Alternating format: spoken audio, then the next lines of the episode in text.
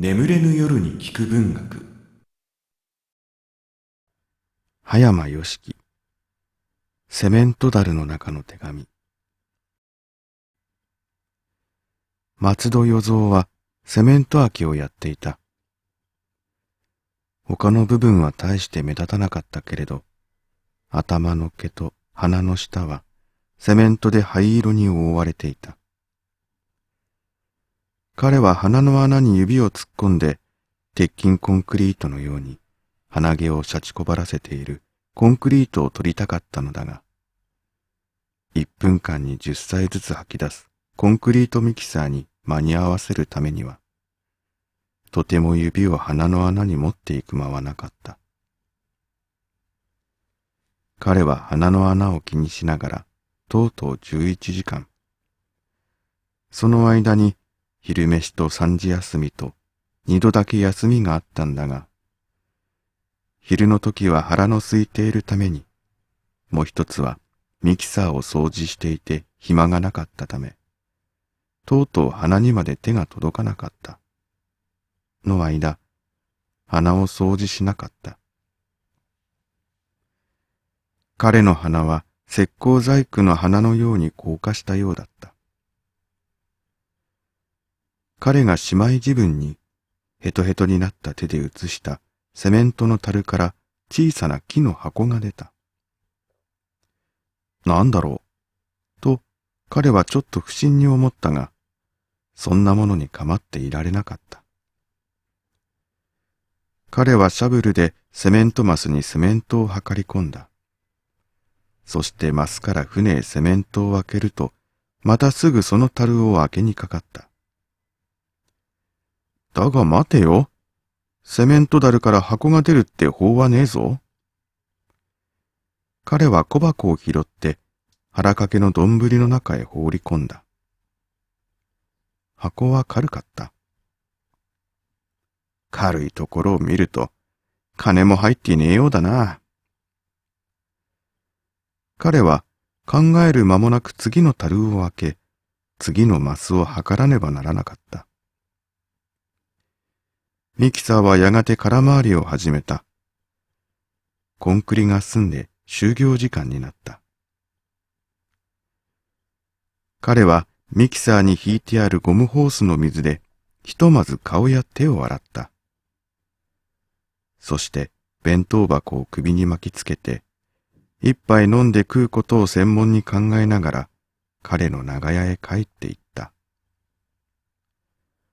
発電所は八分通り出来上がっていた。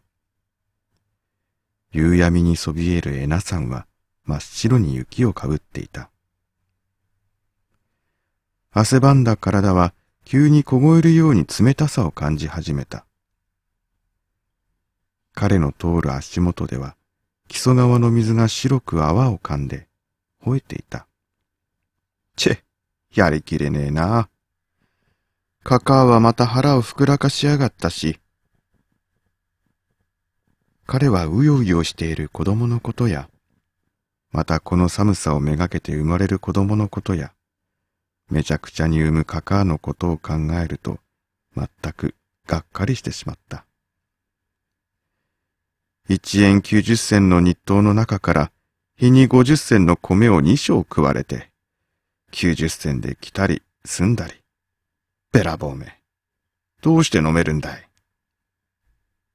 が、ふと彼は、丼の中にある小箱のことを思い出した。彼は箱についているセメントをズボンの尻でこすった。箱には何も書いてなかった。そのくせ、頑丈に釘付けしてあった。思わせぶりしやがら、釘付けなんぞにしやがって。彼は石の上へ箱をぶっつけた。が、壊れなかったので、この世の中でも踏みつぶす気になって、やけに踏みつけた。彼が拾った小箱の中からは、ボロに包んだ紙切れが出た。それには、こう書いてあった。私は N セメント会社のセメント袋を縫う女工です。私の恋人はクラッシャーへ石を入れることを仕事にしていました。そして10月の7日の朝、大きな石を入れるときに、その石と一緒にクラッシャーの中へはまりました。仲間の人たちは助け出そうとしましたけれど、水の中へ溺れるように石の下へ私の恋人は沈んでいきました。そして石と恋人の体とは砕け合って赤い細かい石になってベルトの上へ落ちました。ベルトは粉砕塔へ入っていきました。そこで鋼鉄の弾丸と一緒になって細かく細かく激しい音に呪いの声を叫びながら砕かれました。そうして焼かれて立派にセメントとなりました。骨も肉も魂も粉々になりました。私の恋人の一切はセメントになってしまいました。残ったものはこの仕事着のボロばかりです。私は恋人を入れる袋を縫っています。私の恋人はセメントになりました。私はその次の日、この手紙を書いて、この樽の中へ、そーっとしまい込みました。あなたは労働者ですか？あなたが労働者だったら、私をかわいそうだと思ってお返事ください。この樽の中のセメントは何に使われましたでしょうか？私はそれが知りとうございます。私の恋人は幾たるのセメントになったでしょうか？そしてどんなに方々へ使われるのでしょうか？あなたは左官屋さんですか？それとも建築屋さんですか？私は私の恋人が劇場の廊下になったり、大きな邸宅の塀になったりするのを見るに忍びません。ですけれど、それをどうして私に止めることができましょう？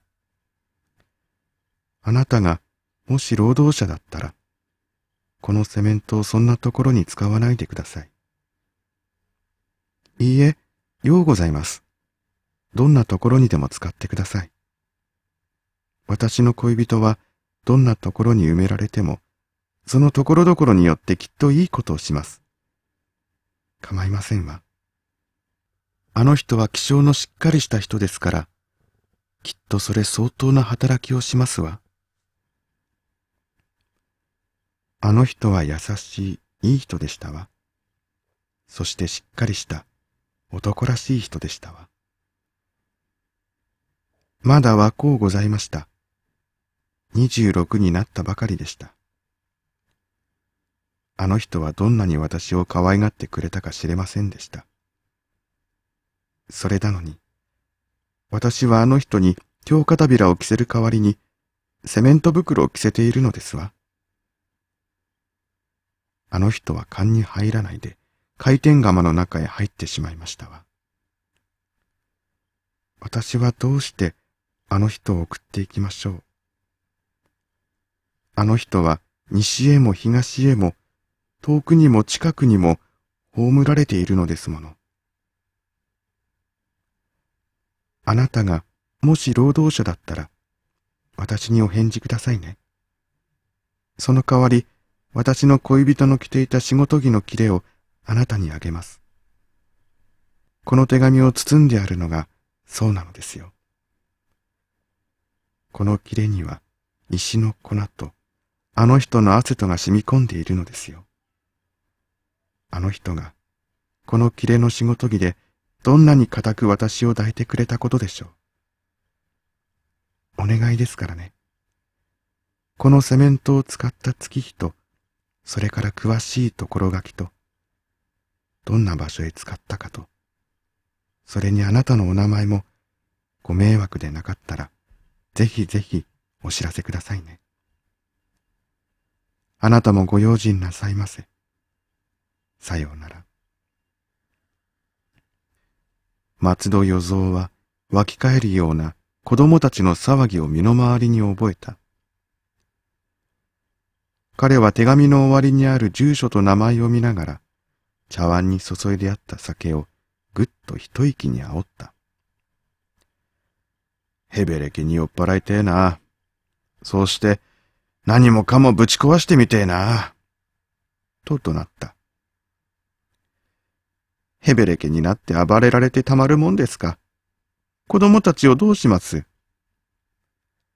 サイ君がそう言った。彼はサイ君の大きな腹の中に七人目の子供を見た。